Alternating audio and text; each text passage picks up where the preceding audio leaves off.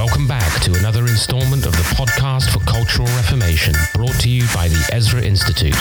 This is Worldview Wednesday.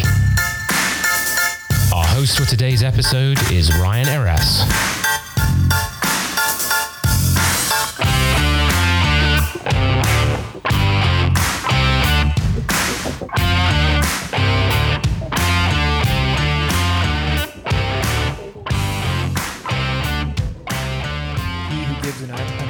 Before he hears, it is folly and shame to him.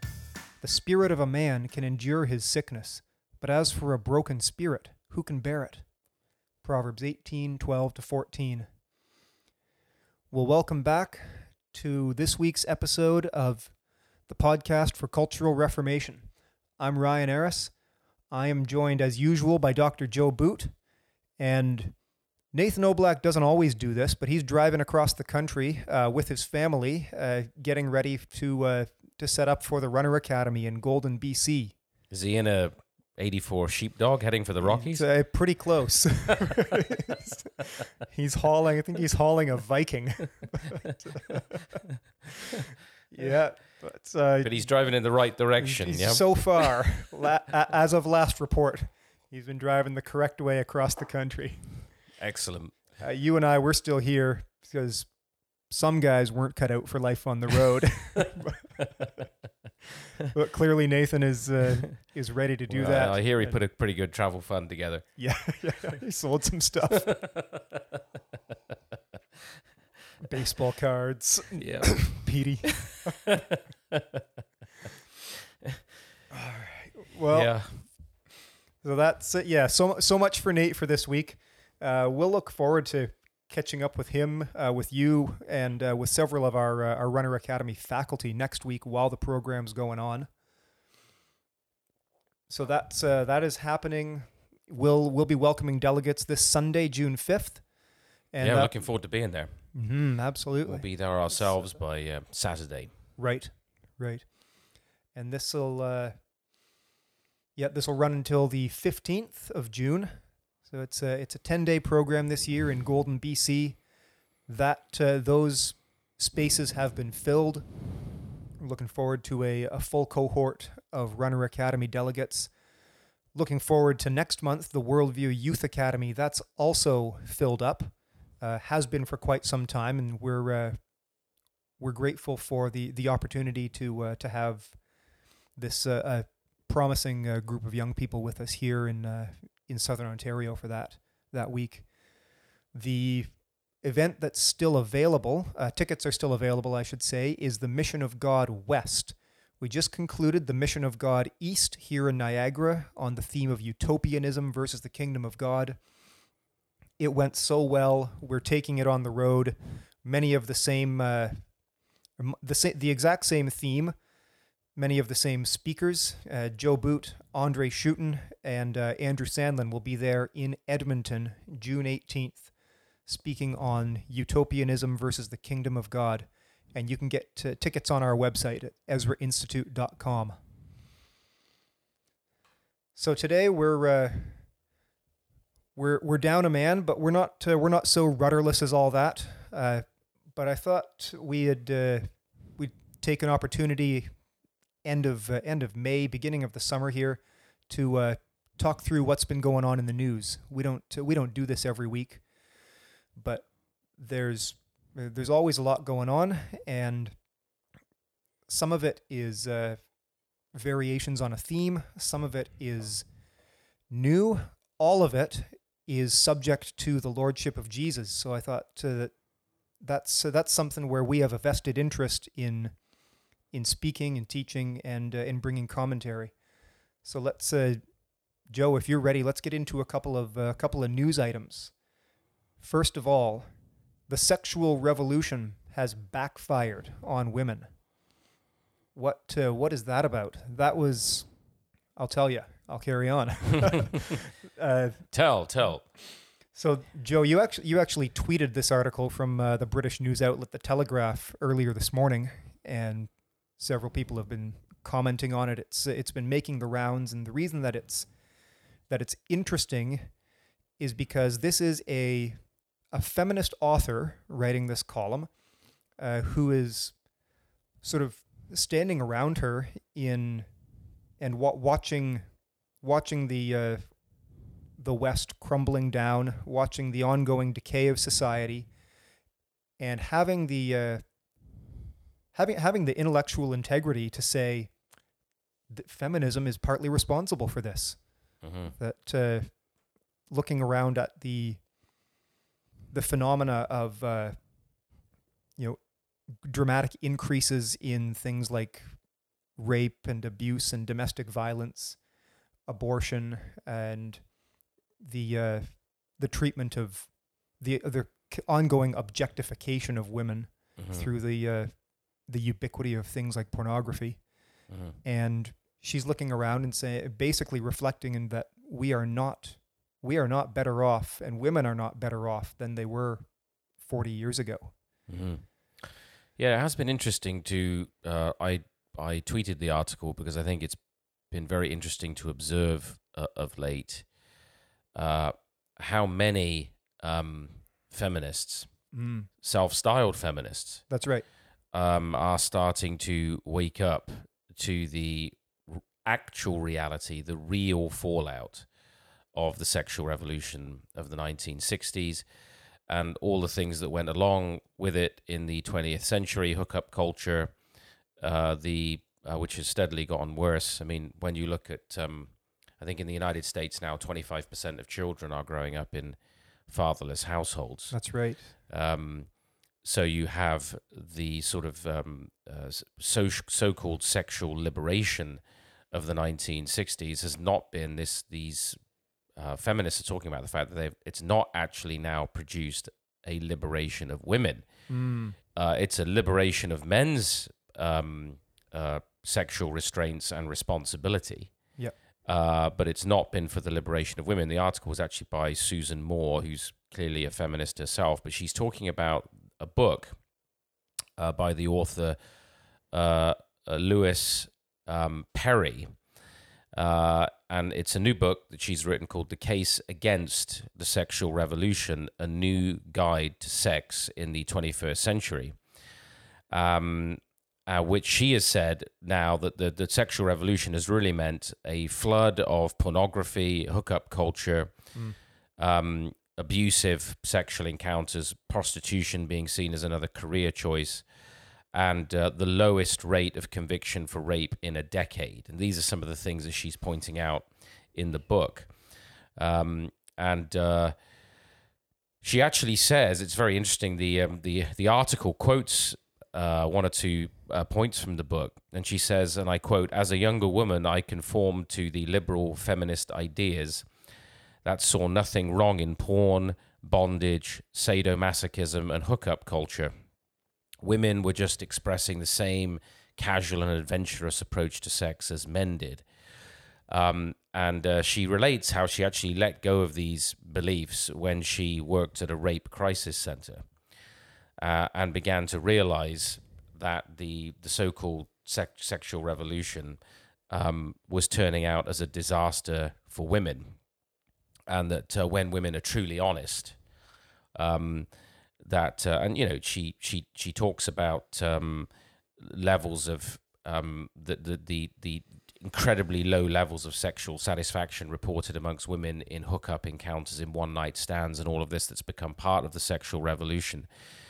Um, and uh, she points to the biological the significant biological differences between men and women which of course runs completely counter to trans activism in our our time that's right um, and uh, she points out that you can't stop this sexual abuse and rape with quote consent workshops uh, where rapists are re-socialized. Of course, this would be an issue Wow. for us. We've talked about this before on the show that you know in ni- right up until 1950 in Canada, Yep. uh, you could be executed for rape. that's right Um, and this brings us back, of course, that kind of thing brings us right back to the heart of one of the primary things that we talk about as a ministry, which is God's law hmm and uh, its importance and centrality in um, restraining wickedness. I mean, that's exactly what the Apostle Paul talks about in First Timothy chapter one, uh, in the civil use of the law. And uh, this was this was applied in the history of Western society here here in here in Canada right through to 1950. You rape somebody, you face a maximum sentence of death, and because penalties illustrate the value of the precept, that said something important about the value of women, That's right. about the You- sanctity of marriage, about the sanctity of sexual relationships. Yeah, you've you've also said elsewhere. Uh, I think you started to to make this point, but the the phrase that law is a value processing system. hmm Yeah, and the fact that uh, she points out that um, uh, you you can't. It's so difficult to get uh, convictions for rape, and you've got this massive increase in in in rape. Um, tells you now something about our values, and even when you consider um, things like the pornography industry today in the West. And um, men in particular become very uncomfortable when you talk about this because there are so many users of hardcore pornography. It's almost like, uh, you know, going to the gym these days for people. Um, but um, we very carefully crafted in Canada a few years ago our prostitution laws That's right. to uh, to target the the the johns, the people who are actually buying sex rather than the prostitutes themselves. Um, and uh, I think there's because of the fact that actually many uh, prostitutes uh, are actually sold into sex slavery in their teens, um, and then addicted to drugs um, and alcohol, and are basically involuntarily in that lifestyle in many, many instances. That was actually a good change. I think it was under a conservative government actually that that change was introduced, a, a, a fresh look at the prostitution law. But what was interesting is that the, of course, and, and the issue there is the John, the the the is is buying sex. So the goal was to target the person buying uh, the sex from the prostitute. That's right. So there you have basically a transaction going on, sex for money.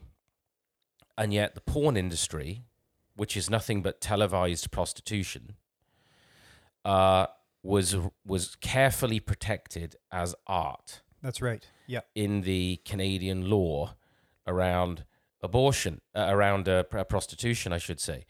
And um, of course, the porn industry feeds the prostitution industry on the street as well. So there's a reciprocal relationship between the two. You've got sex slaves from all over the world working in, uh, or being basically enslaved, I should say, in many cases, in the porn industry. And then you've got um, young uh, children effectively sold into prostitution in our major Western metropolises, and this is protected as art by our governments. When in fact it is prostitution. It's it's there's money, and there's sex. Somebody is paying for two people to have sex or more, as the case may be, and uh, that's protected as art. And so, and it's all part of the collapse of our cultural system. And it says something about the value of women. And of course, the it's been observed many times now the growing violence and debauchery of pornography. Uh, uh, the aggression and violence associated with it is becoming normalized culturally. And this feminist writer is talking about that in her book, and these this journalist in the Telegraph is picking up on it. And she, as a feminist, is now saying herself she's become increasingly uncomfortable as a feminist over the last decade or so in the West with the fruits of the so-called sexual revolution. Now, it's interesting that Louise Perry herself uh, advocates a return to shock horror. Are you ready for this, Ryan? Hold. Give it. Okay. Are you ready for the I'm- her I'm- solution? I'm sitting down. Sit, just brace Okay. yourself for this because it's radical. I mean, it's extreme. Her solution is marriage. I did not see that coming. Okay. well, actually, this is. Uh, do, you, do you remember a few years ago that a bunch of high profile f- uh, celebrity women were calling for a sex strike until I and I forget what exactly their demands were, but some kind of commitment or some kind of change to the law that a man cannot get a woman pregnant and then abandon her without consequence. Well, you you would think that uh, that some of these people would have a Yahtzee moment here, a kind of eureka moment, um, this uh, this particular journalist herself, she she makes a point of saying that um, she uh, she says Perry's answers are not mine. You know, in this book, uh, Okay, she, she, so marriage might be a step too far. yeah, that might be a little bit. You know, we don't want to uh, we don't want to we don't want to overreact to this terrible situation. Um, but she says, and I Building uh, it- stable households. right.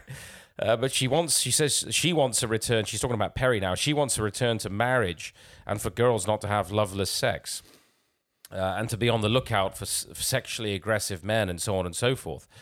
Um, and uh, what uh, what she says is, well, you know, the sexual revolution has been responsible for so many women faking it for the sake of men, whereas a real revolution, she says, would focus on women on what women actually want. I can't wait for that to come, she says. So she she's kind of looking at this and saying, well, this is just a this is just a uh, like a male problem with men getting what they want. It's not a normative structure of society problem. Whereas actually, the writer she's talking about, Perry, she gets it. right. Yeah. She actually realizes that actually this surrender of marriage and of girls saying no, of women saying no, you want uh, you you want a physical relationship with me, then there needs to be commitment. And of course, that is the point of Scripture. It's a covenantal relationship, marriage, and if you young women who are listening to this, you know, if you give it all away, uh, prior to marriage, covenant commitment, um, you know, expect to be hurt, disappointed, let down, abandoned.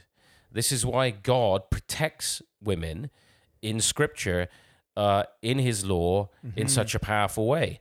Um, and uh, this is not to demonize all men. There's been enough of that in our culture as well, because actually, men too have suffered in the um, hookup culture um, and with radical feminism uh, and the sexual revolution because the war on the so-called patriarchy the war on marriage has left men with a sense with a lack of identity with a sense of what is my role i mean if women can do everything men can do and better serve in the military serve in the police be providers be protectors uh, you know and, and, and wear our trousers and boxer shorts uh, then what what is there left to being a man? What does it mean to be a man? And right. and in a culture where the family collapses, children are lacking the example of fathers.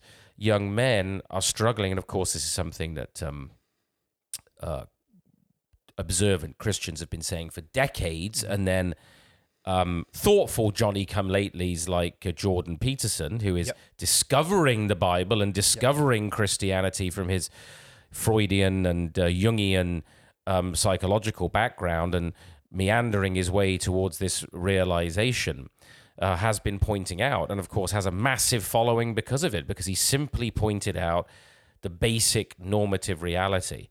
And so it is just very interesting to see in mainstream media and mainstream feminist authors increasingly talking about the consequence of the sexual revolution not being the liberation but actually now being a new kind of of, of suffering a new kind of bondage for women. Mm-hmm. Young men now no longer willing or able to commit. No example in family. No desire to protect and provide.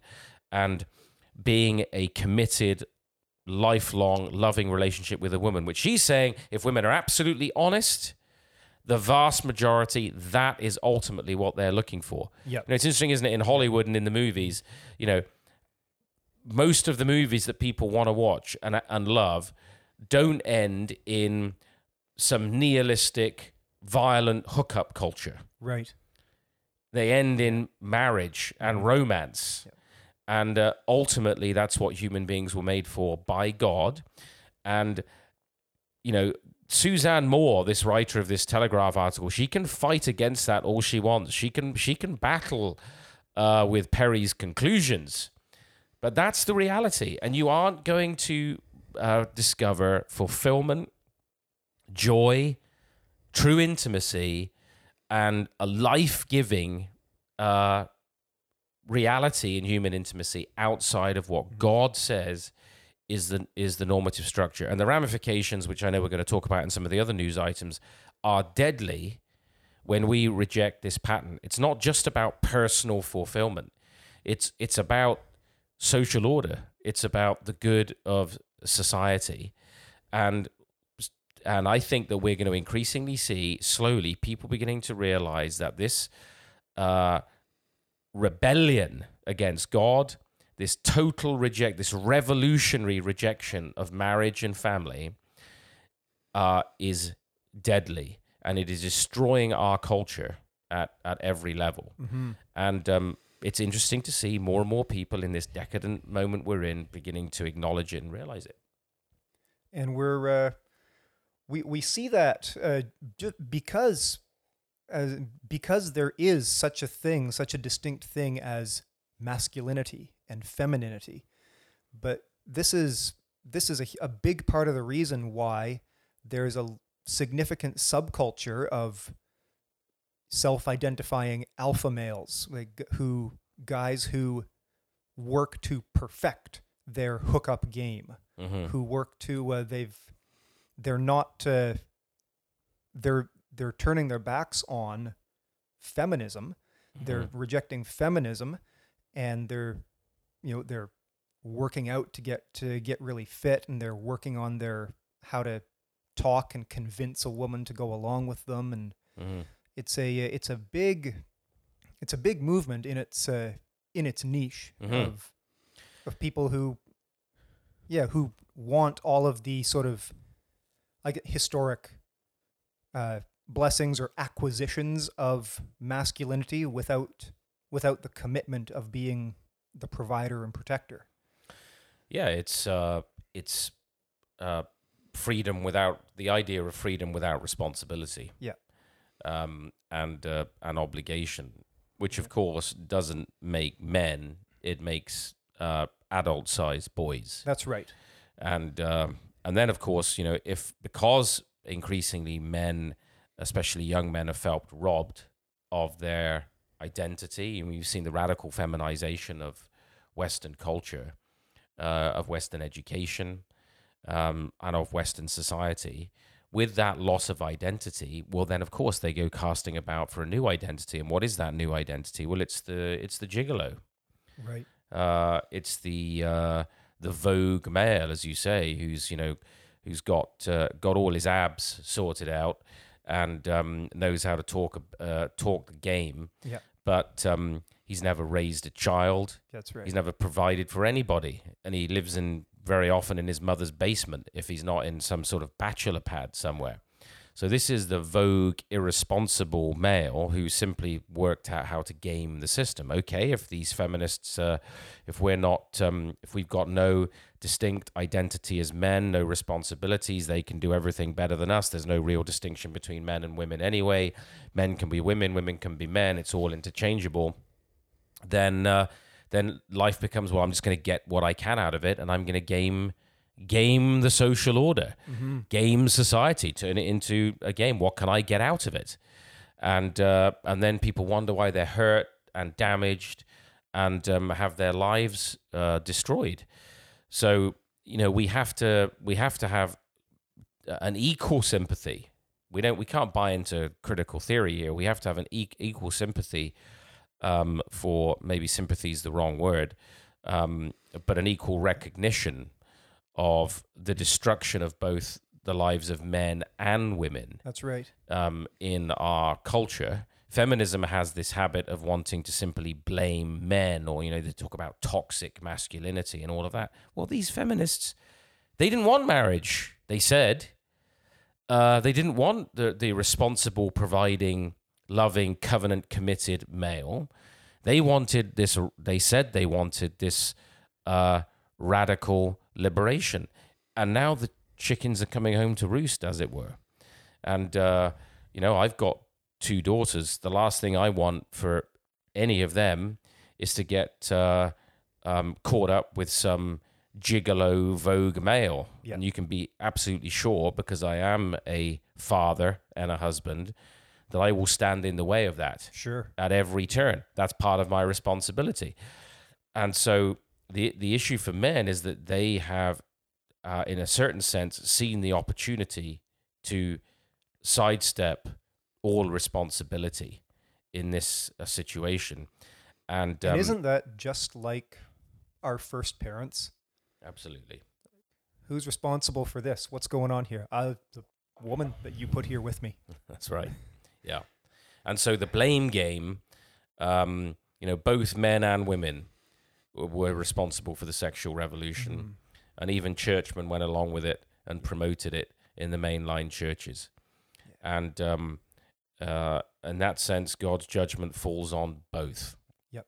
And uh, it is uh, a a tragedy to see the the, the, the, the the condition of our culture for women today, and it's equally a tragedy to see what uh, um, men have have have become uh, in general, and of course it's promoted, and this is where we we come into the, some of the things that this uh, writer is talking about. It just starts to generate a predatorial culture. Right. So you talked about it being a sort of you know talking the game and you know, but that can get pushed a step further to the point where uh, it's predatorial. oh, it often is. And, that's, uh, yeah. that's the natural and obvious way that it uh, that it manifests. The um, and there's of course an important relationship uh, between uh, this sort of collapse of the family, the sexual revolution, uh, and the faith, of course. And um, I, I there's a, actually a really important book that was that was written a few years ago. Um, I think it was published in uh, yes 2013. It was called "How the West Really Lost God" by Mary Eberstadt. And well, um, you've referred to it before on this show. we have referred to this book before, um, and um, she she points out a number of of um, of really critical things. Um, I can only mention a couple of them, but um, one of the, one of the things she's keen to point out, basically the thesis of the book, is that there is a reciprocal relationship between decline in belief in God and the decline of the family, and the decline of the family which correlates to a decline of belief in God, in the Christian faith. So that as the, because it's God's order, and it makes sense, of course, because it's God's order, because it's God's structure, because it's God's norm for society, for human relationships, it makes total sense that if you abandon God's norms at the societal level, if fatherlessness increases, if the family breaks down, uh, then the belief in God the Father, in the Holy Family, in Christ and His Church, which is typified by the marriage relationship um, in throughout Scripture. Uh, of course, God describes Israel as an adulterous wife in His relationship to Israel. Christ speaks about His church as His bride. The the The Bible begins with a marriage; it concludes with the marriage supper of the Lamb. Uh, and so the the it's as our friend and one of our institute fellows often says, Peter Jones, it's the cosmological key. It's one of the cosmological keys to the universe. So it makes total sense that as a decline in the practice and the reality on the ground of the family happens, um, you would see a decline, of course, in a fatherless culture of a belief in God the Father who sent his son to purchase for himself a bride, to give his son a bride. I mean, that is what the the gospel is. It's a beautiful thing uh, that the Father brings a bride, the church, to his son, and, we, and we we actually recapitulate this in every marriage service. That's We- right. So what happened in the Garden of God at the beginning? God creates Eve, brings Eve to Adam. It's the first wedding, um, and in and in the eschaton, in the whole story of the gospel, fulfilled, coming to its fulfillment at the eschaton, the Father brings a bride to His Son, the Lord Jesus, um, and. uh, Eberstadt, she says, and she points out, and I quote now, it's also clear, she says, or should be by now, that the assumption that faith drives family is far more problematic than it appears on first glance, and that the contrary notion, according to which at least some of the time family drives faith instead, is one that makes superior sense of the facts and thus demands a place at our figurative table. Um, she says, given the weight of circumstantial evidence, the natural family does not appear to be merely an afterthought or consequence to religious belief. To study the timelines of faith, I'm still quoting, to study the timelines of faith and family is to see something else that the family is also a conduit to belief, or at least bearing in mind the limits established to this inquiry at the outset, to belief in Christianity. The demographic and historical timeline in which the strength of the natural family appears to wax and wane alongside that of Christian practice is highly suggestive proof for that claim. Um, and uh, I think this is a, um, a, a remarkable observation, actually, that the Christians who think that this is some sort of issue we can be nonchalant about, cavalier about, that it's uh, you know it's not it's not a gospel issue, right? Divorce or uh, abortion, the the the hookup culture, sexual promiscuity. I mean, who even talks about that anymore? Because it's Mm-hmm. it's like water off a duck's back. Uh, you know, sex before marriage, um, sex outside of marriage. This is going on commonly in evangelical churches among young people as increasingly the norm because this is not taught. And then we see breakdown of the family and consequently a collapse within our culture, decline in belief in God as family collapses. So I think that's um, an absolutely brilliant observation. No, I think you're absolutely right. And yeah, we've uh, we've touched on this issue already in this conversation a few times, but let's uh, let's deal specifically with this matter of fatherlessness, because again, we're seeing we're seeing the fruits of that growing up all around us, and they are they are bitter and ugly. And one of the uh, one of the news items that uh, that I was wanted to talk about is an editorial in the New York Post, and it's uh, it's reflecting on the the recent uh, school shooting in Texas, which should go without saying is a, a terrible atrocity. But uh, he the author makes the point that uh, the the shooter in in this case, as well as in dozens of recent other shootings and uh, violent events, was a fatherless young man. Mm-hmm. There's, I mean, there are several common things, but this is one that uh, that starts that when you once you see it, you can't unsee it. That uh, that there is no no father, no masculine role model in the home to provide a strong boundary and barrier to act as the uh, like the a physical and spiritual door to the home, controlling uh, what gets in, what gets out. You and I are both fathers of daughters, as you've mentioned before. We're not going to let certain types of guys come around the home and get into our homes. Mm-hmm. When you lose that uh, that protection, the you know the door is wide open for whatever the wind blows in. Mm-hmm. Yeah, th- this is, I think, um, a, an absolutely critical link, and and um, we've often said that you know when we look at the news and we look at occasionally pick up on things that are featured in the the news of a week, we've often talked about the fact that we're not looking at bits and pieces that are unrelated, as though That's right. this feminist article over here about the um, uh, about the sexual revolution now being something that increasingly feminists are regretting and is ultimately destructive is not unrelated to shootings, mass shootings by young men in Texas. Uh, they're intimately related. And based on what you've said there about the protector, provider, the door, the, the gatekeeper in the home, I, I want to mention again something that Mary Eberstadt says in her Yeah, she's on a roll. Because she says, um, "How can the story of the Holy Family, it was the story of both, of course, the Father, Son, and Holy Spirit, and but particularly Joseph, Mary, the Lord Jesus, Mm. be understood in a world where a family is in- increasingly said to be whatever anyone in possession of voluntary associations wants it to be." But to ask children who do not have such protectors, so actually, she says, let me just back up a bit.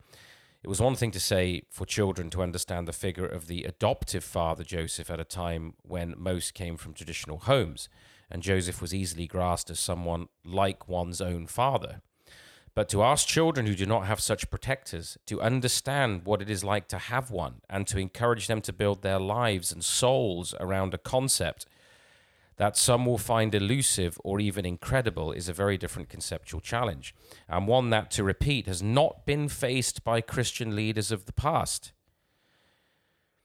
Because it did not exist in the past on anything like the scale today. Once again, the realities of today's intentionally created and often fractured family life potentially impede grasping Christianity or finding it appealing, often in subtle and unexpected ways. On balance, these relatively new social realities have been a net minus for Christianity's future prospects. And she goes on to talk about the fact that there also remain millions of Western men, women, and children affected by divorce, as well as the smaller but influential numbers of anti traditional families featuring same sex androgyny, polygamy, same sex adoption, and other creative attempts to redefine the Western family. Mm-hmm. And she also goes on to point out that the you, you can actually correlate historically the fact that the rise of the welfare state, which was in fact in part the result of the collapse of the family. So the welfare state starts to grow radically after World War II. Yeah. Thousands of men have been lost, fathers, grandfathers have been lost during the war. Um, lots of young men have been lost during, lots of husbands have died. Uh, and then, of course, with the sexual revolution of the 1960s, um, you see the growing collapse of the family. And uh, she cites uh, uh, several economists who have done extensive work in this area, looked at international databases over decades to analyze attendance in churches across the West. And they summarize that the the data, quote, unequivocally show that church attendance decreased in the West during the 20th century, and that the decline in church attendance was pronounced, particularly pronounced after the 60s. Both the latter point and the author's own interesting hypothesis is that the welfare state itself caused the decline in religiosity. Um, so when you have the the idea that some other institution can step in, you can reinvent it, you can create. If any old family will do, single mum. Any voluntary association of a group of individuals, like here in Ontario, where up to four people can contract to unrelated Yep. people can Unrelated, contract don't need to live anywhere near each other. don't Don't even need- to have any historic ties, can contract to be the parents in inverted commas of a yet even unborn child. That's right. um, these sort of uh, revolutionary attempts to, because this is intentional, this destruction of the family in the West is not an accident. It's not some sort of a historical anomaly. It's been an intentional exercise in the destruction of Christian values. What would be the what would be the goal of doing so? Well, the goal is related to what we talked about, of course, at the Mission of God conference, which some people will remember, which is the egalitarian utopian society. Right. This was what Marx and Engels were after. It's what socialists have been after. Social democrats. It's what the liberal government in Canada uh, is after. Uh, it's the destruction of the family in order to recreate society in terms of man's ideal, man's idea of total autonomy, which requires the destruction of all God's norms, the destruction of normativity, in favor of the autonomous will of man to create his own equalitarian, egalitarian society where everything is leveled. And the family represents the, the for them, the ultimate um, offense because it reflecting as image bearers of God, which is reflected in the life of the family specifically. Uh, it represents the the very hierarchy, the very non-egalitarian, Mm-hmm. uh, non-equalitarian society, because as you know, Scripture teaches in terms of the Christian faith, parents have authority over their children, um, and they're to raise them in to to know and love the Lord. Uh, there is structure within the family. There is service to Christ of both husband and wife in mutual sub- submission to the Lord Jesus Christ and in the headship of the husband in the life of the family. Now that is hated. It's radically it's hated by the the utopians um, because it it stands in the way of this society of sexual libertinism um, and of uh, of this realization of the utopian society.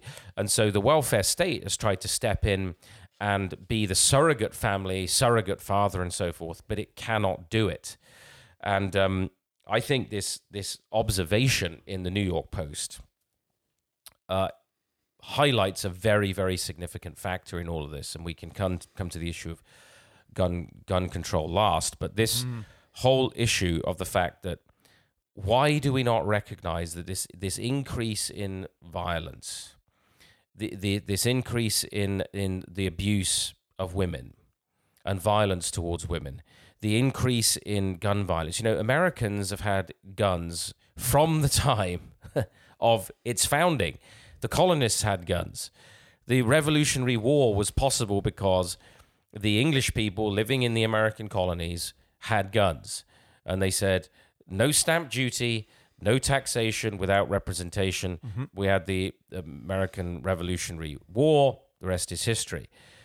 There weren't, you did not have these kinds of mass shootings in the middle of the 19th or the late 19th century, Yeah.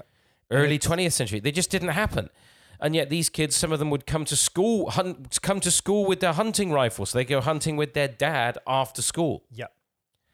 Uh, the so the, the the the the thing that this article dares to raise is that perhaps there is a root cause to these tragedies, uh, to these acts of wanton destruction, um, and it is linked to fatherlessness, which I've just shown is linked to the collapse of the Christian faith um, in that reciprocal relation. So, so we've actually, we, what you never see in the public analysis and in the cultural and political analysis of these terrible things, these terrible shootings, is the religious root.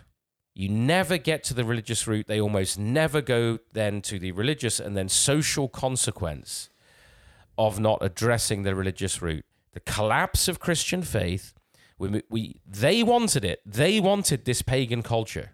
These elites, these politicians, uh, these um, the, the, this long march through the institutions of these revolutionaries. This is what they want. These same liberals then shout and scream and stamp their feet when these tragedies happen. But this is what they have called forth. They wanted a pagan culture without Christianity, without fathers, with the destruction of the family, where young men do not know the discipline, the love, the fence, the protection, the direction that only a father can give his son. You've got sons, I've got a son. We know how important fatherly discipline, correction, direction for our sons. How will That's they right. ever know how to treat a woman if they don't observe the loving care, affection, and protection of our wives in the home? Mm-hmm. They observe that if they see love, respect, affection, commitment. No right. husband is perfect, but dedication, commitment, stickability through the various changes in life that that uh, that marriage and life takes you through, faithfulness, uh, hard work, um, honor, respect. Those things they don't fall out of the sky upon young men if they're That's not right. given that, if they're not raised with it. How can they possibly then uh, evince that kind of behavior in their relationships to women in society and then take their place as responsible citizens. So these pagans, these critical theorists, these these uh, these people who rail against the patriarchy, the radical feminists, uh, these egalitarian, utopian, deluded people who called forth this culture the very culture that they have called forth, they then say, and we'll come to this as we in a moment, I know, mm. then say, right, well, in order to fix that, we've got to take away more of your freedom and liberty. That's right. So, to fix the problem that we've created, we've destroyed the family, we've assaulted men and the so called patriarchy, mm-hmm. we've mercilessly attacked and persecuted the church. And now we have this terrible problem of rape, of violence, and of yo- uncontrolled young men grabbing guns and shooting people, uh, shooting children. Uh, the solution is more welfare state, more control, more regulation, more egalitarianism, more equality, more of all the things that have created the very problem that we now see in society. And I think that this particular author does it very, you know, tentatively tiptoes around the subject, but dares to raise uh, the issue that Salvador Ramos did not live with his father. And young men having that father figure in their lives, quote, provides a blueprint for manhood and a source of protection from the outside world. Um, and since the Colum- Columbine school shooting days, access to guns hasn't changed much yet. The rate of mass shootings has steadily increased. This is, I'm quoting from the article. That's right. I believe it's because there is a crisis among our young men who are growing up in homes where they are disconnected from their fathers, either physically or emotionally. Can I say, Eureka? Thank you. Yahtzee Absolutely. right? This, how long is it going to take people, these people, to realize that you cannot war against God and think you're going to get away with it? No, that's uh, that that's really what it comes down to, isn't it? That this is the universe that God has made. It's designed to run according to certain principles, certain laws, we might say, and do say around here. You can rebel against those because you don't like the God who created them, but you can't ultimately break out of the system and you can't actually rewrite the categories Mm-hmm. you can try to replace them with sort of new drop-ins Mhm. with new laws but you can't you can't escape from them No, and of course, this is something that uh, um, our uh, much revered Herman Dooyeweerd um, has right. pointed out. Um, so i was curious if you'd get Dooyeweerd into this this day this week's episode Well, this was something he never tired of pointing out that there is Mm. a normative structure. And this, of course, something that uh, Cornelius Van Til pointed out as well, Yeah. the, the great uh, Dutch American Christian apologist as well, that there is God's law order for society. Um, and uh, there is a, a, law structure and a norm structure built into the very fabric of creation itself. And I pointed out before that at the be- in the book of Genesis, when God Himself calls all things into being, He speaks the ten words, "Let there be," and then. Uh, and that's the very voice of God speaking. And then again in Exodus, in that passage there, 19 through 21 of the, the Israelites' encounter with God at Mount Sinai, uh, God again speaks 10 words. And it's God's voice. It's not Moses' voice, it's God's voice. And there is a, uh, uh, a- an inescapable connection between the creation law and God's revealed law in the commandments uh, the ten words.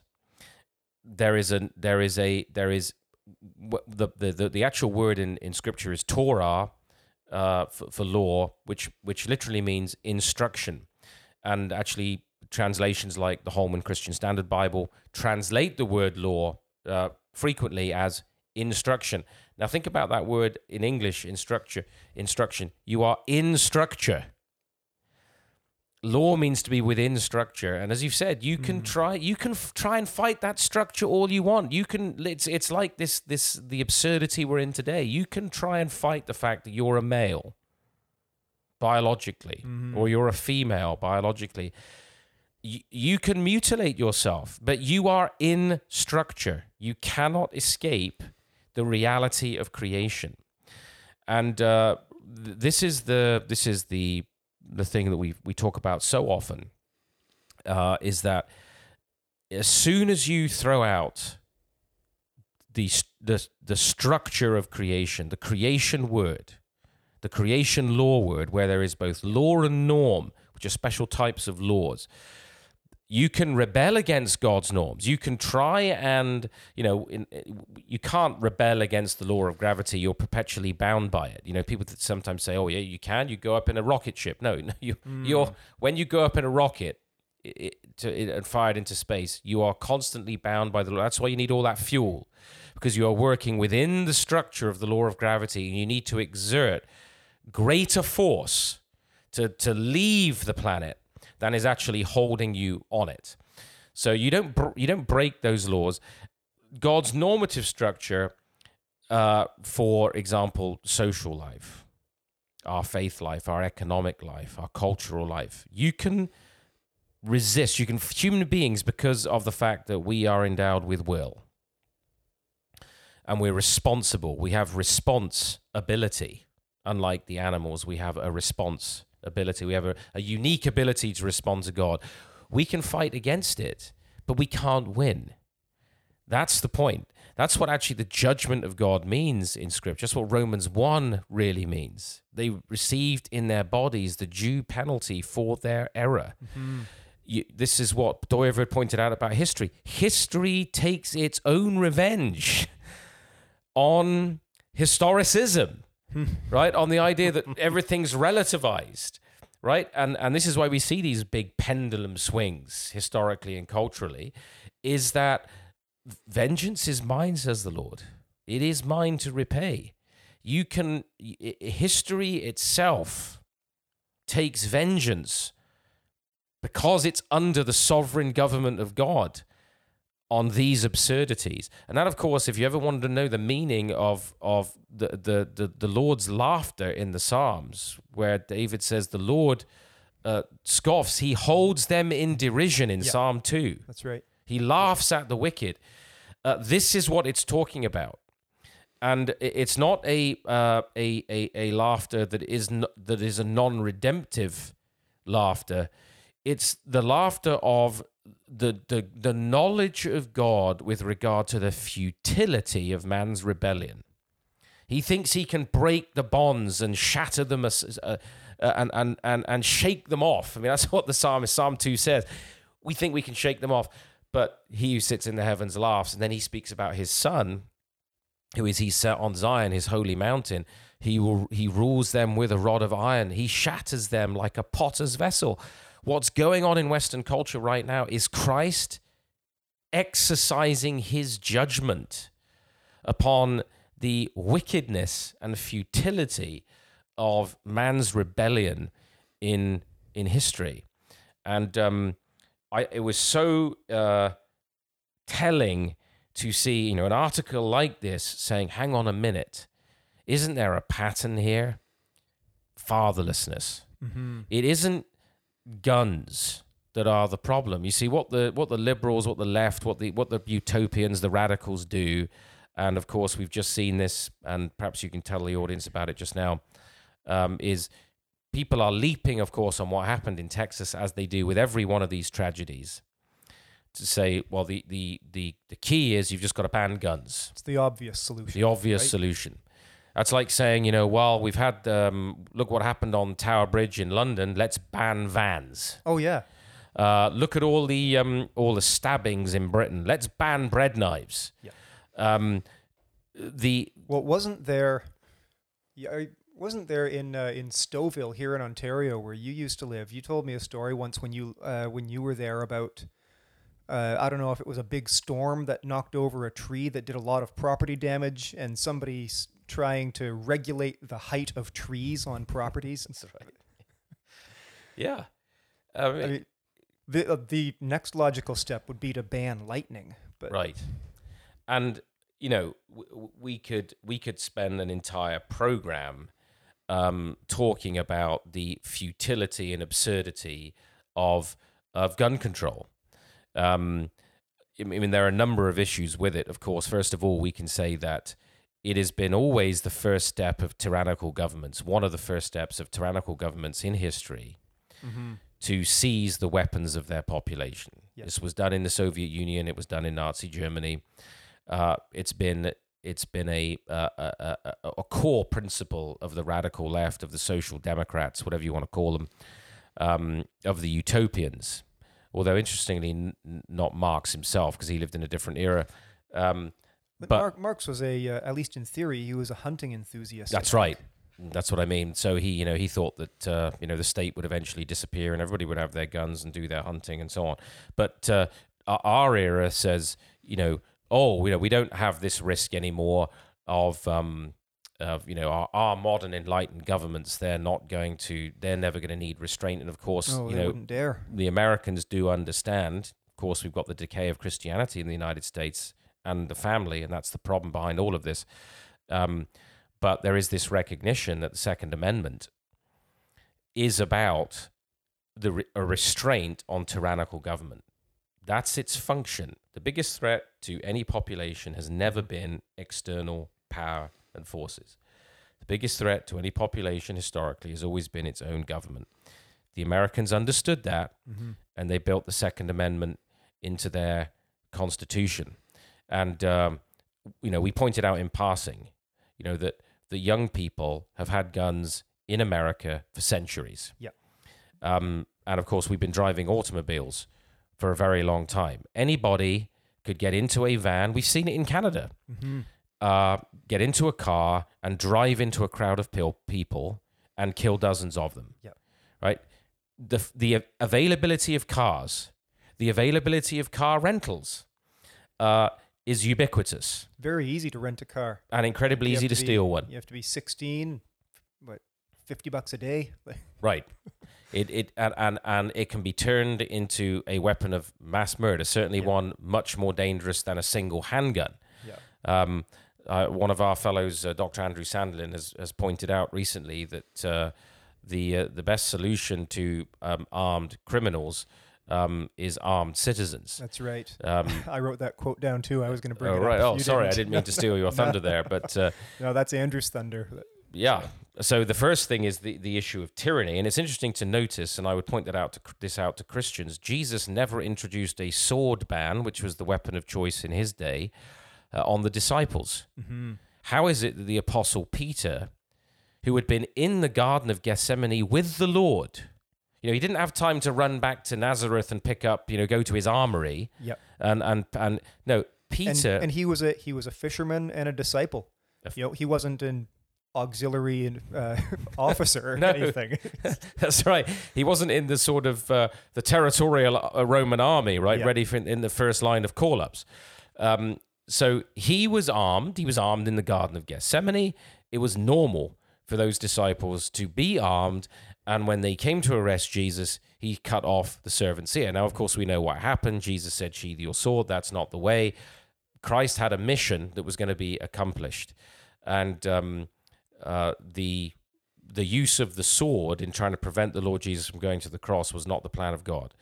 And uh, uh, later on, actually, we see that um, Jesus tells his disciples to to buy swords. That's right. Um, and Paul himself, the Apostle Paul, uh, was not above accepting an armed escort um, out of a city in which there was a death threat against him. Mm-hmm. So nowhere you, you do not see John the Baptist or Jesus ever telling a, a Roman soldier even to leave the army or to renounce violence or to dis people to disarm themselves because there were robbers, there were bandits. You needed to ex- you needed to be able to defend yourself, um, and uh, this is remains true today. The Bible gives us the right of self defense. Um, and, And that's not uh, just defense from external powers, but defense from our own, from criminals and from our own government. That's right. And it's it's just it's noteworthy. You mentioned already that the right to bear arms in in America at least is is ratified in the Second Amendment. hmm There are I think two dozen, some two dozen amendments to the Constitution.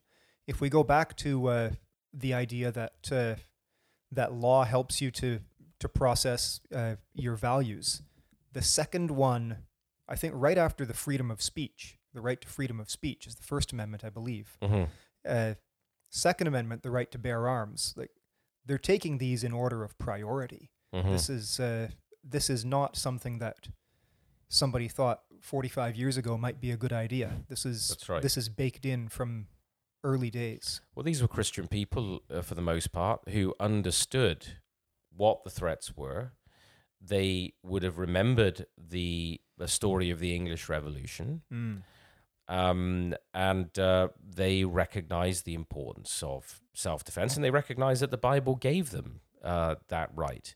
So, of course, the we don't carry swords today. You, ca you because that was the weapon of choice. That was the the the, techno- the technology at that point, of course, that somebody might be able to carry around.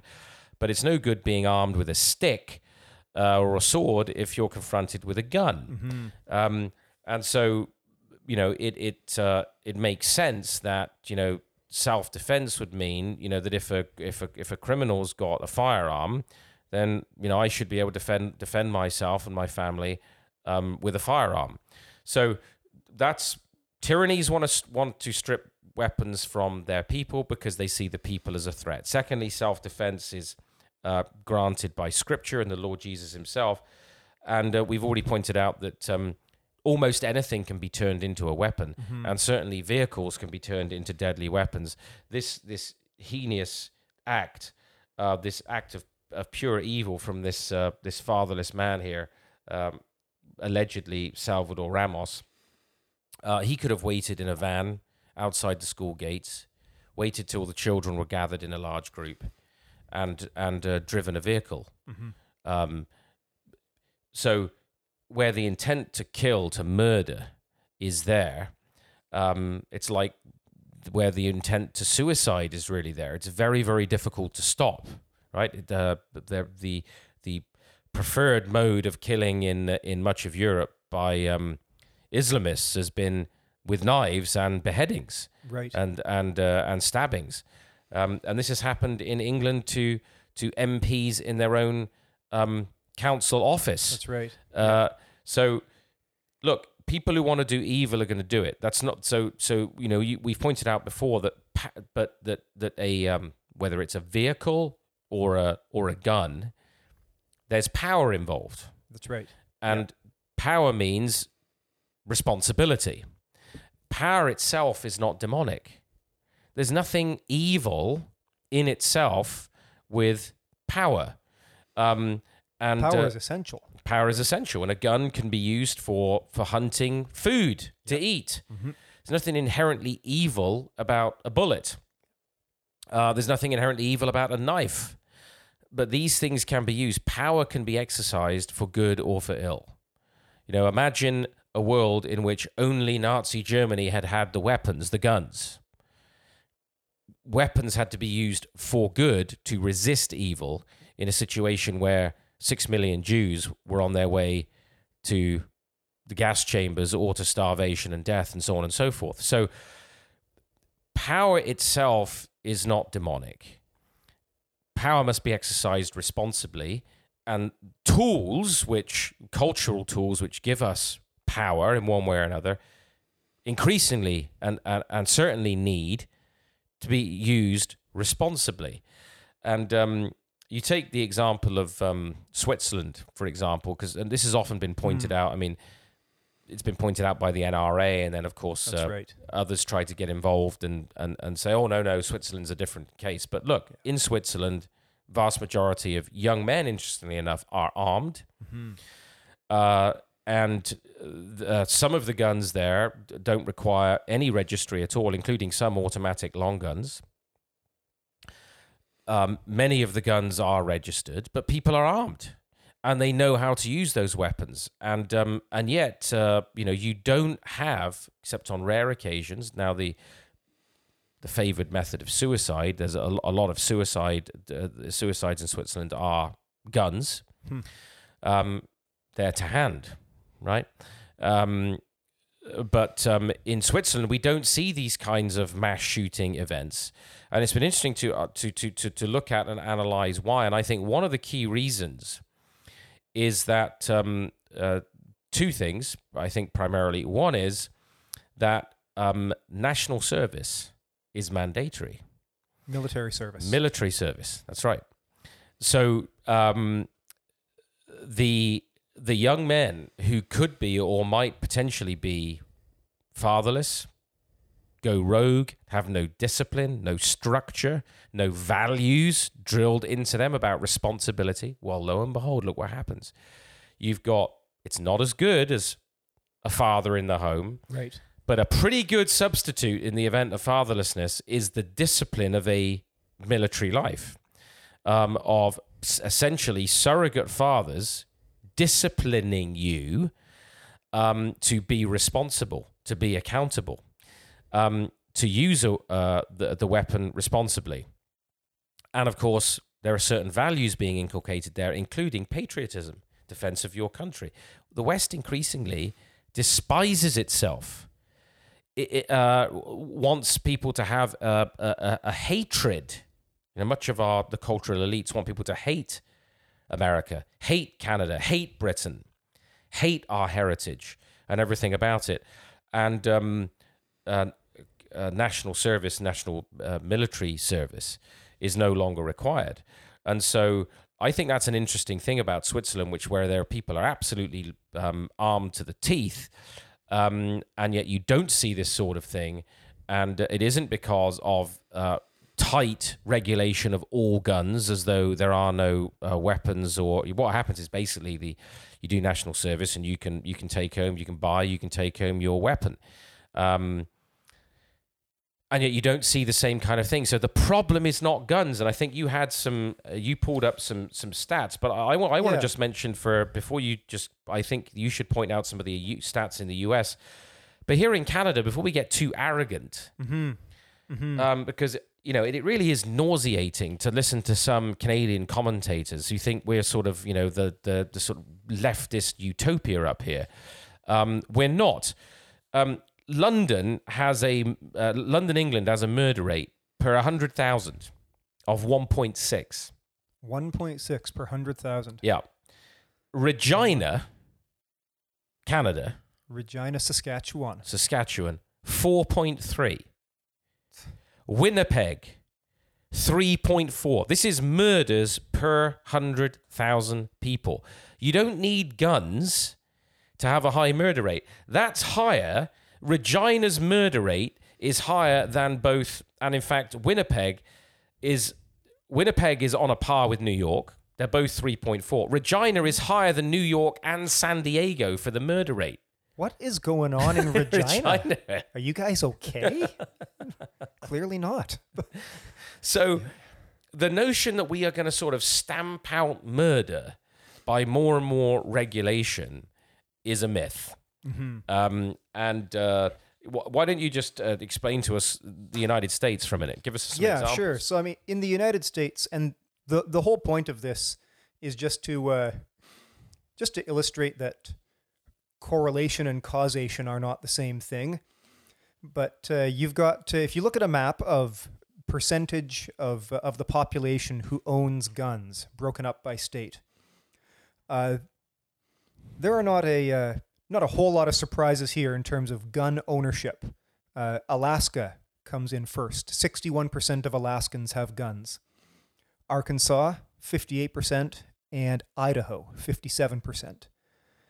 And then it uh, trickles down all the way there. I'll read out the three the three lowest gun owning states are New Jersey at 11%, Rhode Island at 6%, and Delaware at 5%. I'm in Delaware. What's up? Isn't that Joe Biden's home state? we love you, uh, Delaware, if you're listening. Our condolences.